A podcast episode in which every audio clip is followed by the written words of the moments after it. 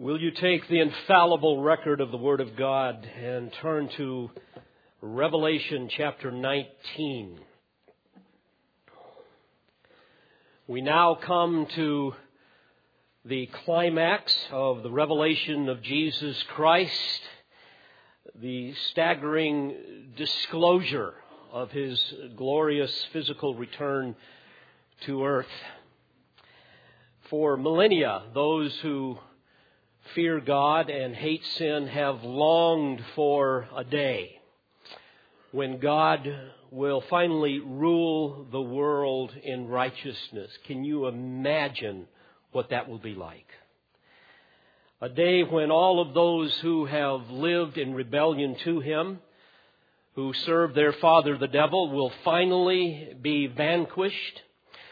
A day when, as the prophet Habakkuk said, when the earth will be filled with the knowledge of the glory of the Lord as the waters cover the sea. A day when the very prayer that we have been asked to pray will finally come to fruition. And that is, Thy kingdom come, Thy will be done on earth as it is in heaven. Beloved, this is the magnificent theme of chapter 19. The theme of the second coming of the Lord Jesus Christ, an event that is so utterly transforming that before it actually ha- happens, heaven will erupt in resounding praise. Let me read to you the first 10 verses that we will focus on this morning. Revelation 19, verses 1 through 10. After these things, I heard, as it were, a loud voice of a great multitude in heaven, saying, Hallelujah! Salvation and glory and power belong to our God, because his judgments are true and righteous, for he has judged the great harlot who was corrupting the earth with her immorality, and he has avenged the blood of his bondservants on her. And a second time they said, Hallelujah! Her smoke rises up forever and ever. And the 24 elders and the four living creatures fell down and worshiped God who sits on the throne, saying, Amen, Hallelujah. And a voice came from the throne saying, Give praise to our God, all you his bond servants, you who fear him, the small and the great. And I heard, as it were, the voice of a great multitude, and as the sound of many waters, and as the sound of mighty peals of thunder, saying, Hallelujah! For the Lord our God, the Almighty, reigns. Let us rejoice and be glad and give the glory to him. For the marriage of the Lamb has come, and his bride has made herself ready. And it was given to her to clothe herself in fine linen, bright and clean, for the linen is the righteous acts of the saints.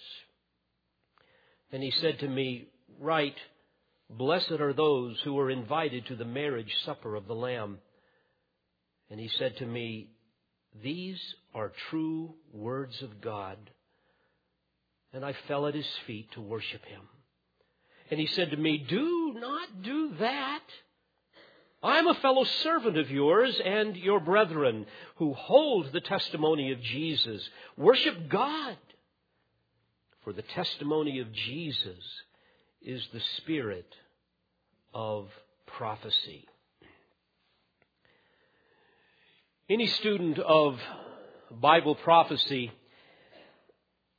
can see that the current events of our world point to a one world empire that will be led by the Antichrist, that which is described in the prophetic word.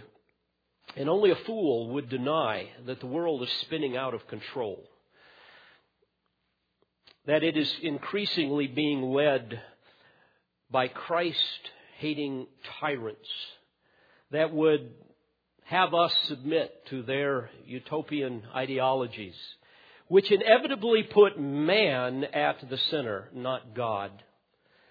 And as we study the Word of God, we see that this is only going to get worse.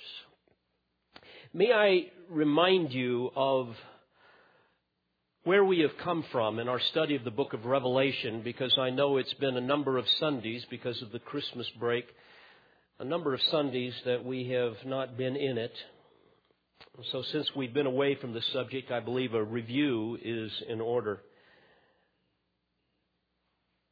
There is a chronology that we see in the prophetic word that gives us a sense of the final days of man's rebellion upon the earth before the Lord returns. You will recall that in chapter 1, verse 19, the Lord Himself outlined His revelation for us.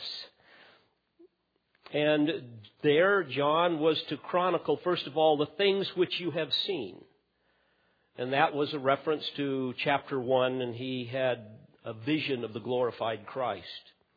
But secondly, he was to write down the things which are.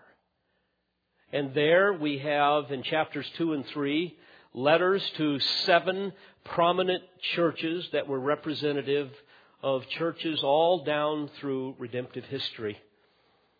And then the third section that the Lord gives us that John was to record was in reference to the things which will take place after these things. In other words, after the church has been removed, after it has been translated into heaven, and there in chapters 4 through the remainder of the book, we have a description of the seven seal judgments, followed by the trumpet judgments, and then finally the bowl judgments. We have details regarding the rise and the fall of the Antichrist and his world empire, the false prophet and his false religious system. We have descriptions regarding the protection and ultimately the redemption of Israel, the second coming of the Lord Jesus Christ that we have here in chapter 19. And following that, we will have more disclosures that the Lord gives us regarding the millennial kingdom, the great white throne judgment, the glories of the eternal state in heaven, and so forth.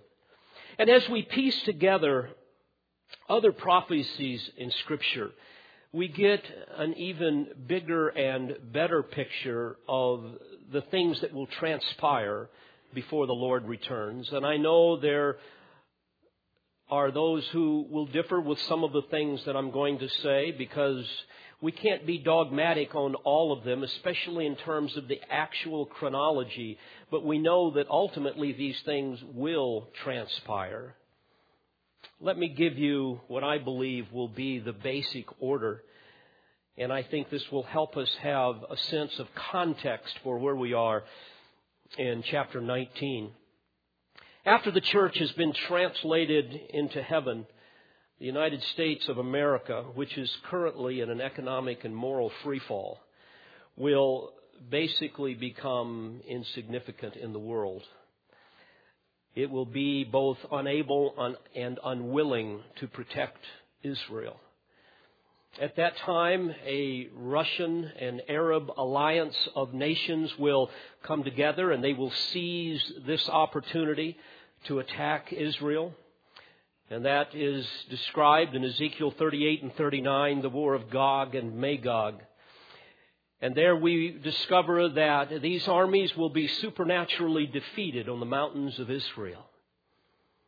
The world will then recognize that God is the protector of Israel, and the Jews will finally be able to build their temple on the Temple Mount in place of the Islamic Dome of the Rock, which still remains the most disputed piece of real estate in the world.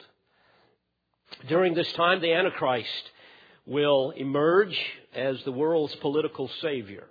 He will offer an explanation as to what has happened with the disappearance of all of these Christians as well as the defeat of the Red Army and the vast armies of Islam. On behalf of a massive European confederacy, he will lay out for the world a very compelling plan for peace that will somehow bring order out of the chaos that has transpired. And he will then negotiate a covenant or a peace treaty with Israel, who at that time will have unprecedented world power. The signing of this covenant will trigger, trigger what is called the tribulation, Daniel's 70th week, as we read in Daniel 9:27.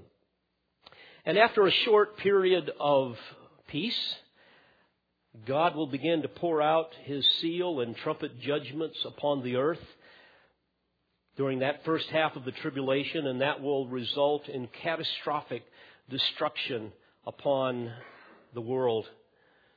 During the first half of the tribulation, the Antichrist will continue to build a political and commercial empire that will coexist with the false prophet who will head up a massive false religious system that we studied in Revelation 17. One called a mystery, Babylon the Great, the mother of all harlots. The Antichrist will initially use this religious system to unify and control the nations of the world to advance his political agenda. And as we study the Lord's revelation, we see that the false prophet will even use his alleged miracle working abilities to deceive the world into worshiping the Antichrist and wearing a mark that he will demand. Towards the end of the first half of the tribulation, the Antichrist will fake his death and resurrection.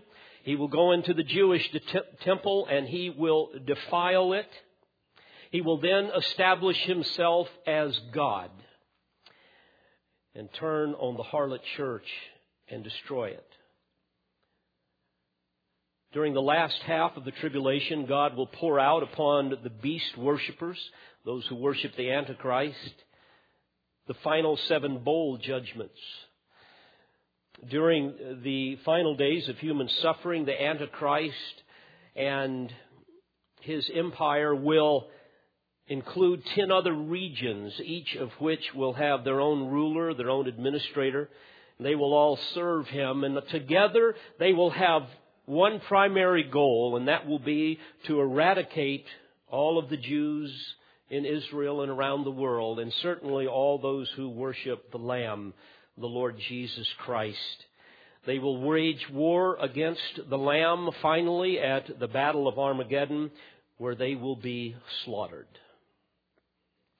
In chapter 17, we studied how the Lord will deal with the great harlot church in judgment. And in chapter 18, there is a description of the character and the judgment upon commercial and political Babylon, that component of the Antichrist's empire. And these events in chapter 18 will occur just before the seventh bowl judgment. Keep in mind, there will be six bowl judgments that last just a few weeks, and then the final fall of Babylon will culminate in the seventh bowl judgment, which will then lead to the killing fields of Armageddon in the final hours just before the Lord returns.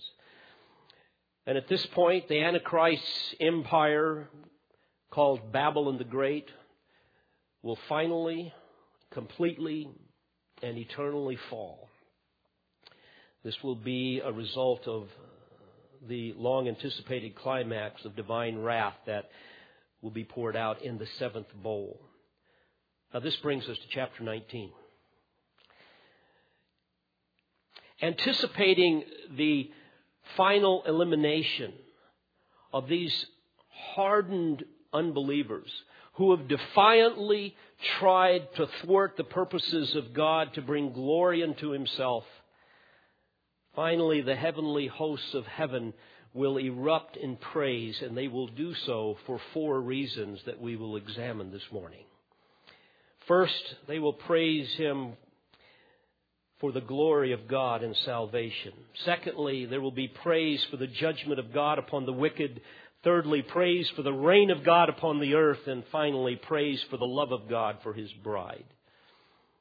These subjects will be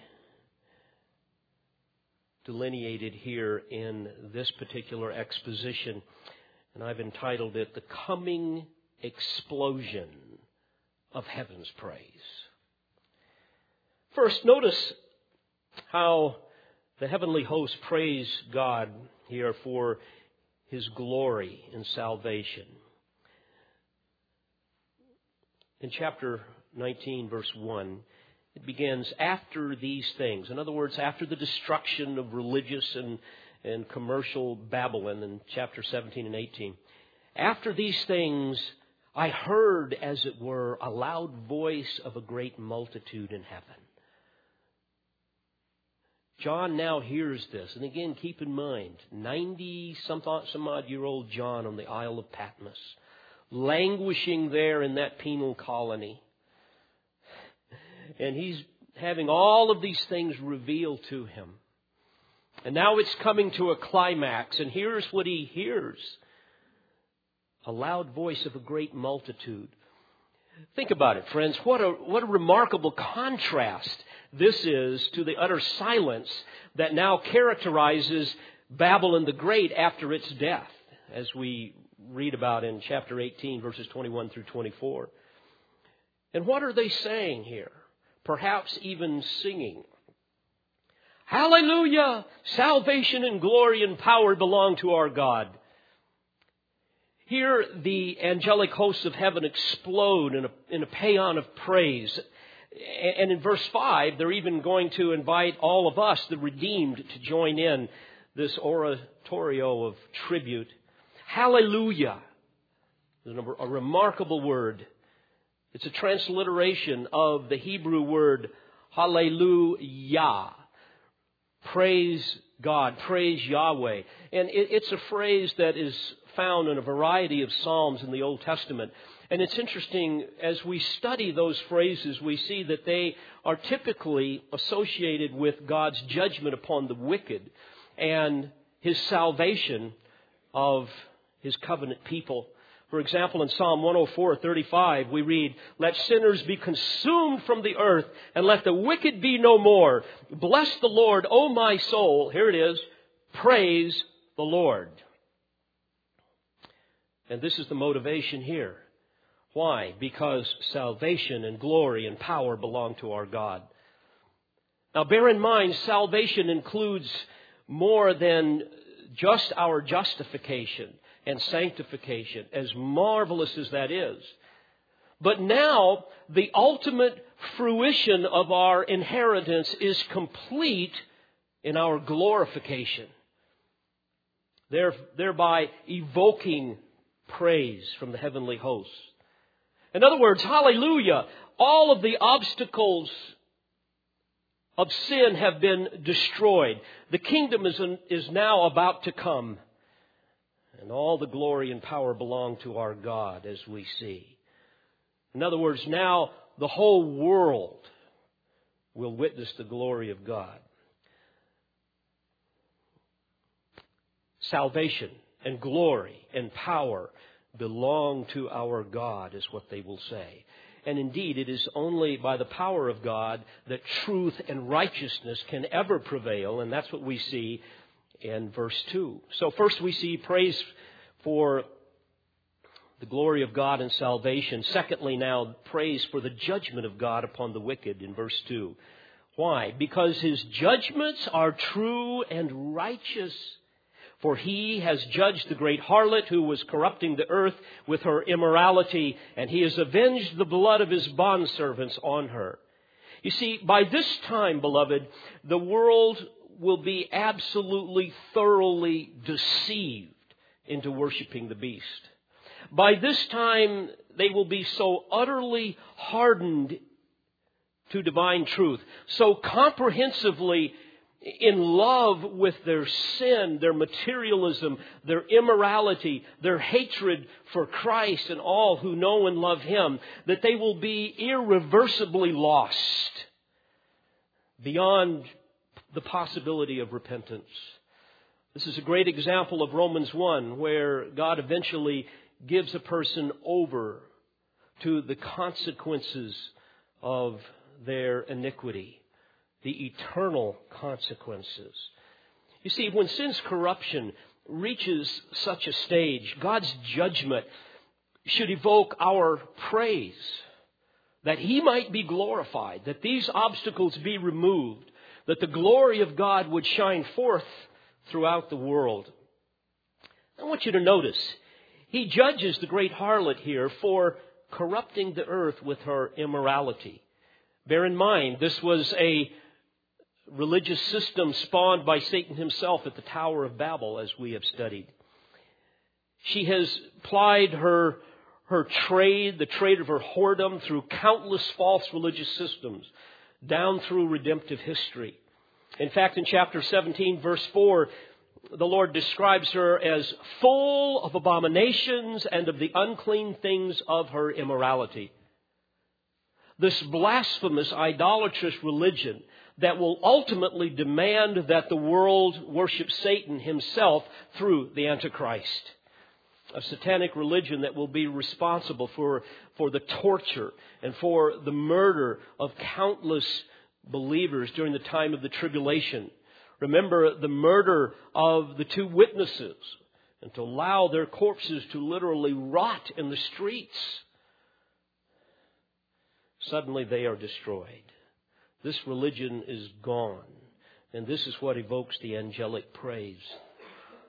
It's interesting. As we study the Word of God, we see that Scripture tells us that we are to give praise for many things for His grace, His mercy, His love, His faithfulness, His goodness, for the gospel, for the Lord Jesus Christ, and on and on it goes. But do you realize that this should also include praising God for his judgment upon the wicked. In fact, in Revelation chapter 18 verse 20, we are commanded to do just that. There we read, Rejoice over Babylon, O heaven, and you saints and apostles and prophets, because God has pronounced judgment for you against her. We could go all the way back into the Old Testament. For example, in Deuteronomy 32:43. And there we have the same example of giving God praise for his judgment on the wicked. There we read, Rejoice, O nations, with his people, for he will avenge the blood of his servants and will render vengeance on his adversaries. Likewise in Psalm 48:11, let Mount Zion be glad, let the daughters of Judah rejoice because of your judgments. Now certainly we take no joy in the damnation of the wicked nor does God do that. But we do rejoice in seeing God honored and the Lord Jesus Christ exalted. And as in this case here, there will be great rejoicing knowing that not only that will happen, but also the curse upon the earth will finally be lifted in the glorious millennial age. Psalm 58 verse 10 reads, The righteous will rejoice when he sees the vengeance. He will wash his feet in the blood of the wicked, and men will say, Surely there is a reward for the righteous. Surely there is a God who judges on earth. When I think of the millions of believers down through history that have been persecuted, that have been tortured and martyred for their faith. And I understand that now it's the estimate is about maybe a thousand a day that's occurring around the world. When I think of that, beloved, I, I do rejoice knowing that that their murderers will one day face God's vengeance. And they will be removed, that God will be glorified. Paul addressed this very thing in 2 Thessalonians 1, verse 6. There he said, It is only just for God to repay with affliction those who afflict you, and to give relief to you who are afflicted, and to us as well when the Lord Jesus will be revealed from heaven with his mighty angels in flaming fire, dealing out retribution to those who do not know God and to those who do not obey the gospel of our Lord Jesus. So again, the 90 year old apostle John, languishing here in exile on the Isle of Patmos, witnesses this angelic praise and, and don't you know the triumph of that scene? And, and, and the sound of that heavenly oratorio must have been absolutely overwhelming to him. I, I get overwhelmed when I just think about it and try to imagine it as I meditate upon the passage. And especially for John, because think about it. Certainly he too was an early victim of this ancient foe this ancient harlot, but he sees that her days are numbered. Verse 3 And the second time they said, Hallelujah! Her smoke rises up forever and ever.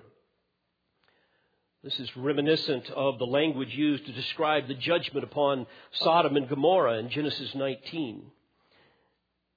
And the second hallelujah here underscores the praise that this judgment deserves. This commercial political system that we now witness even has, to some degree, elements of this harlot church mixed in with it. Don't you see all of this spirituality now being mixed in with all of the chaos of politics today? but one day it will all be destroyed. Now, bear in mind, when the curse is lifted on the earth during the millennial kingdom, the earth is returned back to Edenic splendor, the bounty of the earth will ultimately eliminate all of the commerce as we know it. Things are going to be so radically different, it's almost hard for us to wrap our mind about it around it. Except for a short lived and unsuccessful revolt by, by some at the very end of the millennium, the wretched consequences of, of, of human depravity and satanic lies will be eliminated. I was thinking about this the other day. No more ACLU. No, no more ACORN no more corrupt politicians. No more tyrannical little leaders, little dictators threatening to blow up the world. Think about it. No more poverty. No more crime. No more hospitals. No more insurance. And I have to add this even though we will be in our glorified state, I still rejoice for those who will not be because you know what? There will be no more mosquitoes, no more ticks, no more chiggers. Won't that be something? I mean, folks, my point is things are going to be radically different. And because of, and, and, these are some of the mundane things, but, but when you think about it, this is what is evoking such praise from the angelic chorus. So we've seen praise for the glory of God and salvation and praise for the judgment of God on the wicked. But thirdly, there's praise for the reign of God upon the earth. Notice verse 4. And the 24 elders, now bear in mind, as we've studied before, these are the representatives of the glorified and raptured church. The 24 elders and the four living creatures. This would be a reference to the cherubim, the highest order of exalted angels that protect the holiness of God and that are constantly around his throne. The four living creatures fell down and worshiped God who sits on the throne, saying, Amen. Literally, may it be so. An expression of solemn agreement. Amen and hallelujah. Praise God.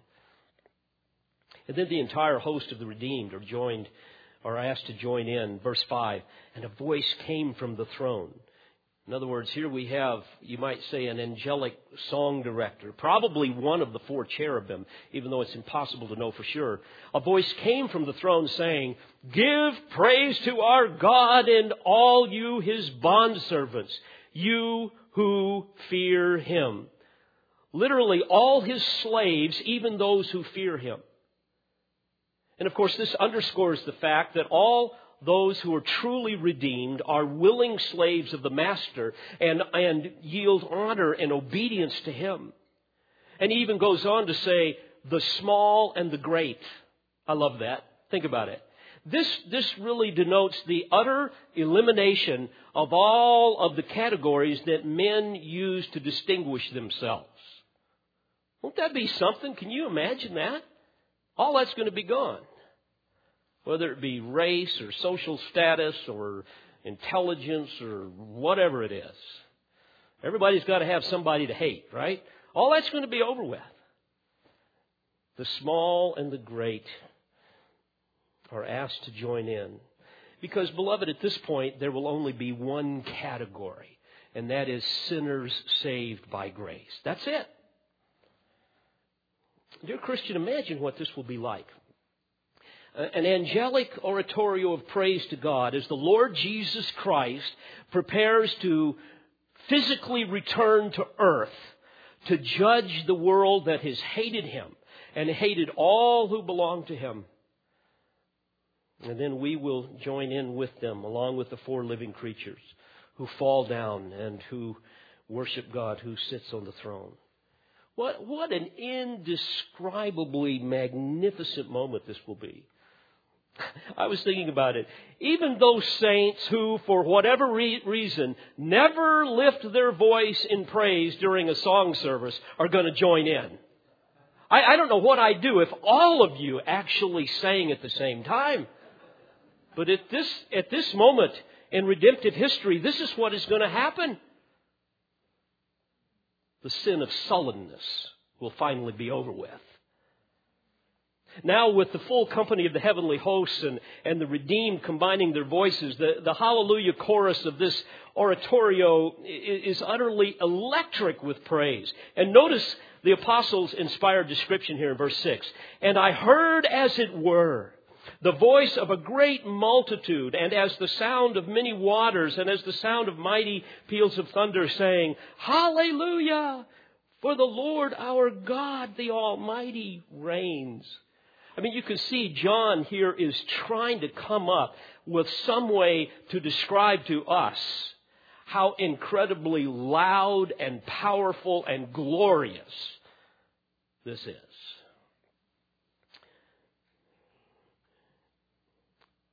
The Almighty reigns. Focus on that for a moment because this is ultimately what is evoking their praise at this juncture in verse 6. Even today, he reigns over the sphere of salvation upon the earth. We understand that in some spiritual sense. But, beloved, that is not the end of it. The fullness of his kingdom, of his reign, has not happened yet. Let me digress for a moment. In 2 Samuel chapter 7, God made a covenant with David. And that covenant contained four elements. First of all, that his name will be great. Secondly, that God would provide for Israel a place and a home of their own. And thirdly, that Israel will be given undisturbed rest from all of her enemies. And finally, that a royal dynasty and a kingdom will be given to David forever. Now, the fulfillment of this covenant was initially set into motion at the first coming of the Lord Jesus Christ as the promised seed of David. Now think about it. after his, after his life, after his death and resurrection, he ascended to the right hand of the Father as the Messiah, as the Davidic king, until a day when he returns to fulfill the remaining promises of that covenant. You see, this church age is not some plan B that God had to come up with because his people rejected him. It's not some parenthesis in the divine scheme, but rather a continuation of the Old Testament messianic program. Beloved, don't think that the church age is merely is just merely a postponement of the Davidic promise, but rather the initial fulfillment of those promises. Let me argue this point for a moment. Remember when the angel Gabriel came to Mary? What did she say? That you would have a son, his name would be Jesus, and that the throne of his father David, and he will reign over the house of Jacob forever. His kingdom will have, will never end. Now, Mary would have understood this in the context of the Old Testament prophets. She would have understood this in the context of the Davidic covenant. She would have understood that this is something far more than merely a spiritual reign in the hearts of men. Remember the priest Zechariah, the father of John the Baptist. Remember that he prophesied in Luke 1, verse 69, that God was raising up a horn of salvation. And he went on to say, in the house of his servant David. In Mark 1:14, we read Jesus came into Galilee preaching the gospel of God and saying, the time is fulfilled and the kingdom of God is at hand. Repent and believe in the gospel. Why was it, what does he mean it was at hand? Well, it was at hand because the king was present. You see, not only does the Lord Jesus Christ now currently rule in the sense of ruling over the sphere of salvation as he rules in the hearts of men in some spiritual sense, but ruling always includes a specific realm, a, a, a territory, a kingdom realm. And that will include, as we see in the prophetic word, a restoration of a national Israel consistent with the Old Testament prophecies. You remember what Peter reminds us of in Acts 2:33 that Christ Jesus has been exalted to the right hand of God. In other words, the Lord now is in the position of messianic authority. He is awaiting that day when he returns to establish his earthly kingdom. In fact, in Acts, we see that indeed Jesus was the fulfillment of the promised seed of David. Peter said in Acts 2:36 that God had made this Jesus both Lord and Christ. And likewise in Acts 13:34 through 37, the Apostle Paul, the converted rabbi, makes it very clear that the blessings promised to David had been fulfilled in the resurrection of Jesus to an incorruptible eternal life. And we know that in Revelation 5, in verse 5, was it not Jesus, the son of David, who alone could take the title, deed of the kingdom of God that was promised to the Davidic dynasty. Was it not he that could take that and open up the seals? And there we read in Revelation 5 5, Stop weeping! Behold, the lion that is from the tribe of Judah, the root of David, has overcome so as to open the book and its seven seals. And ultimately, according to Revelation 20 and verse 4, we know that Christ will reign upon the earth for a thousand years. And if language means anything, it means what it says. But, beloved, nowhere do the New Testament epistles use the word reign in relation to the present ministry of Christ. The ultimate concept of reigning is one that is always future. In fact, I find it interesting that in 2 Timothy 2:12, as well as um, Revelation 5:10, believers, we as believers are promised to reign with Him. But I would submit to you there is no reference in the New Testament about us currently reigning in a kingdom. You see, all of that is future. But here, in Revelation 19, we see the fullness of his reign coming to fruition. So for this reason, heaven is going to explode in praise. And that's why at the end of verse 6, they say, Hallelujah, for the Lord our God, the Almighty reigns. In other words, the fullness of the Messianic kingdom has come. This is the ultimate goal of biblical history. That magnificent bridge between the end of human history and the eternal state, the eternal kingdom. But there is yet one more reason for this explosion of praise, and that is praise for the love of God for His bride. Notice in verse 7 Let us rejoice and be glad and give the glory to Him. For the marriage of the Lamb has come, and His bride has made herself ready.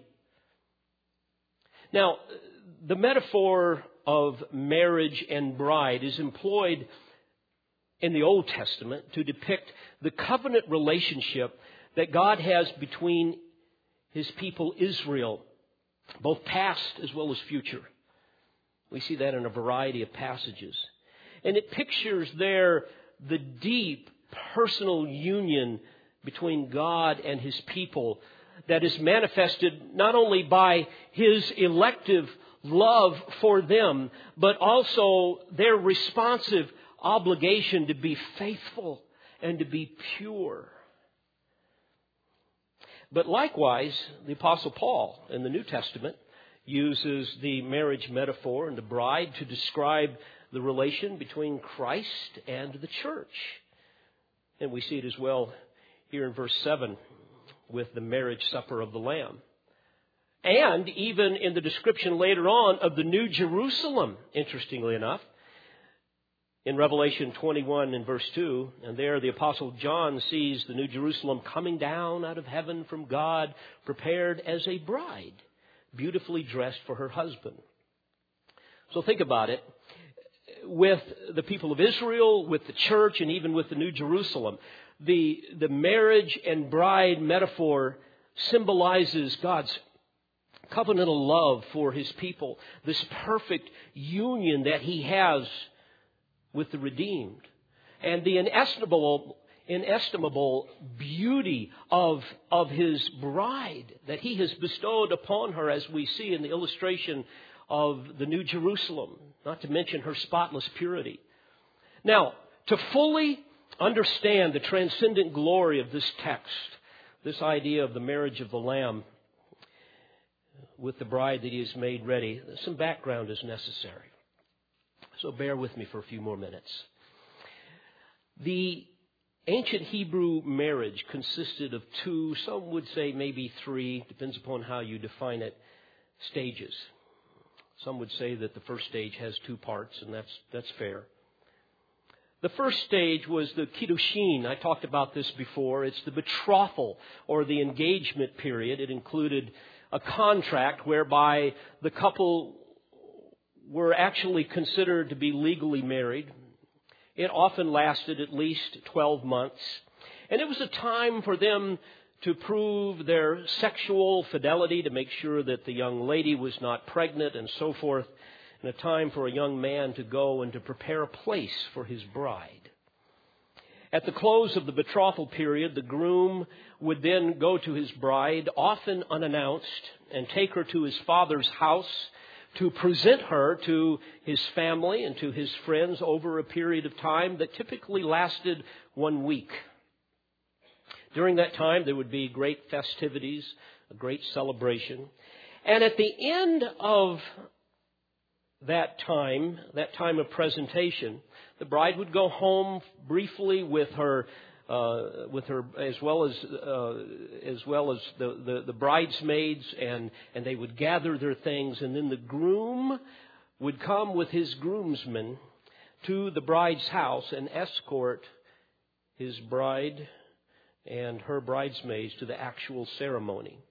When I was in Israel, I saw this a couple of times as they came through the street with all of the celebration. It was a remarkable ordeal. And then finally, you have the huppah or the, the marriage ceremony where the actual vows were exchanged. And then after the ceremony, there would be a, a final meal that would take place, followed by the physical consummation uh, of the marriage, of that sacred union in the private chamber that the couple would have. Now, beloved, this imagery dominates our Lord's relationship with his bridal church. And it is crucial to helping us understand the prophetic scheme. Please hear me. We, as his bride, were betrothed to him in eternity, in eternity past by his uninfluenced grace. Paul described this in 2 Corinthians 11:2. For I am jealous for you with a godly jealousy, for I betrothed you to one husband, so that to Christ I might present you as a pure virgin. Now, currently, the groom to whom we are betrothed is preparing a place for his bride. Jesus spoke of this in John 14 in verse 2. He says, In my Father's house are many dwelling places. If it were not so, I would have told you. For I go to prepare a place for you. If I go to prepare a place for you, I will come again and receive you to myself, that where I am, there you may be also.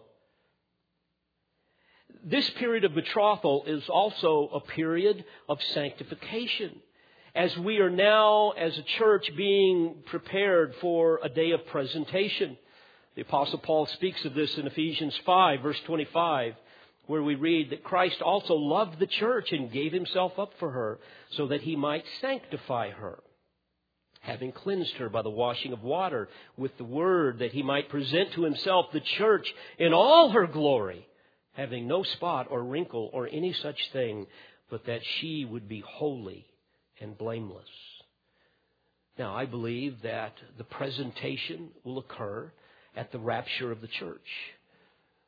When the groom comes unannounced for his bride and takes us unto himself, the new sanctified church, and during the seven years of tribulation upon the earth, the raptured church will be presented to the heavenly host, now having no spot or wrinkle, or any such thing, holy and blameless. And then at the end of the seven year celebration, the final ceremony will take place, including the marriage supper of the Lamb that we see here before us. And that will actually begin and coincide with the millennial kingdom. You see, ultimately, the ceremony will extend throughout the entirety of the millennial kingdom with the final consummation occurring in the new heavens and the new earth when with the descent of the new Jerusalem. As Revelation 21:2 says coming down out of heaven from God made ready as a bride adorned for her husband. And then my friends there in the new heavens and the new earth the glorified bride, which will ultimately include all of the redeemed from all ages, not just the church, will live in perfect union with the bridegroom in the bridal city, the New Jerusalem. All of that to say, this is the final theme of the heavenly song praise for the love of God for his bride. Again, verse 7 Let us rejoice and be glad and give the glory to him, for the marriage of the Lamb has come, and his bride has made herself ready. That last phrase is a marvelous thought, is it not? You see, by God's grace and by the power of the indwelling Spirit of God, the bride has made herself ready. And here, once again, we are confronted with the inscrutable mystery of man's responsibility in light of God's sovereignty. A concept that is perfectly summarized in Paul's words in Philippians 2, beginning in verse 12, where we are told, Work out your salvation with fear and trembling. There's our responsibility. But he goes on to say that it is God who is at work in you, both to will and to work for his good pleasure. John continues his description in verse 8, and it was given to her to clothe herself in fine linen, bright and clean, for the linen is the righteous acts of the saints. And here again, the stunning attire that we saw the angels wear in Revelation 15:6 now adorns the bride. May I remind you of something very important here?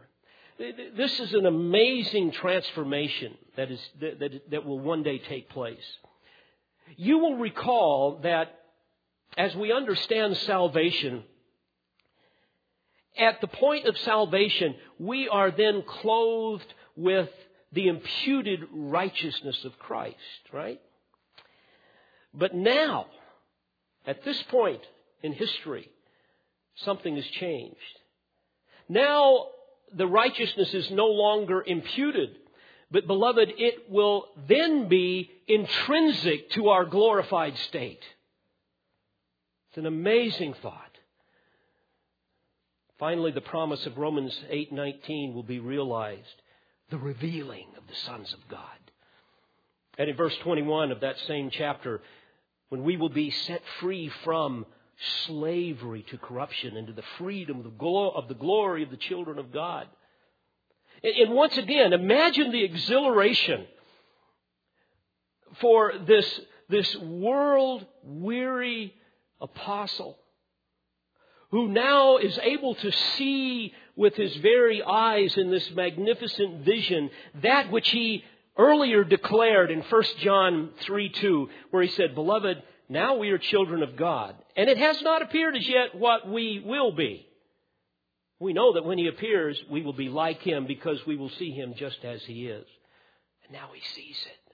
Can you imagine that? Finally, an angelic messenger speaks to John, most likely one of the angels of the seven last plagues who initiated um, his role as, as, as John's guide in chapter 17, verse 1. He says to him in verse 9, And he said to me, Write, blessed are those who are invited to the marriage supper of the Lamb. Just briefly, these invited guests represent the Old Testament saints whose bodies will be resurrected at the end of the tribulation in connection to Israel's restoration, as we see in Daniel 12, 1 and 2. You remember John the Baptist is a prime example of this. Jesus described him as the greatest of all Old Testament believers in Matthew 11, 11, and yet John described himself in John 3:29 as a friend of the bridegroom. So these invited guests will include those Old Testament saints, but also the tribulation saints who will have died and have been glorified, as well as those who are still alive upon the earth when Christ returns. Now, I would caution you be careful with this marriage bride imagery. You can carry it too far. You can think that somehow the bridal church is superior to the rest of the redeemed, but that is not the case. This is merely a, metaphorical imagery. Uh, ultimately, Scripture makes it clear that the bride will include all of the redeemed down through redemptive history. And finally, the angel says in verse 9, These are true words of God. In other words, God has said it. You can count on it. and I love this. Verse, verse 10, we see that John falls at his feet to worship him. I mean, obviously, John gets caught up in it all. It's, it's overwhelming to him. He collapses under the weight of the glory that he has witnessed. And the angel says, Do not do that. I'm a fellow servant of yours and your brethren who hold the testimony of Jesus. It's fascinating, isn't it? Like us, the angels are the Lord's servants. They, they too give witness of Jesus. And the angel says, Worship God. For the testimony of Jesus is the spirit of prophecy. Said differently, he who has the spirit of prophecy will convey Jesus' testimony. That's the idea. And indeed, the Spirit of God is the one that is working in and through the prophet. He is the source. Worship Him. Dear Christian, as we close this morning, we don't have to wait until this day to worship Him, to give Him praise. Let's give God praise today and every day of our life for his work in salvation, for the judgment of God upon the wicked, for his, the reign of God that will come upon the earth, and certainly for the love of God for his bride. And finally, dear friend, I, I hope you know my Savior. I, I, I hope you, I hope you really know him. I, hope you really love him. Not, not this phony churchianity that is so indicative of our culture.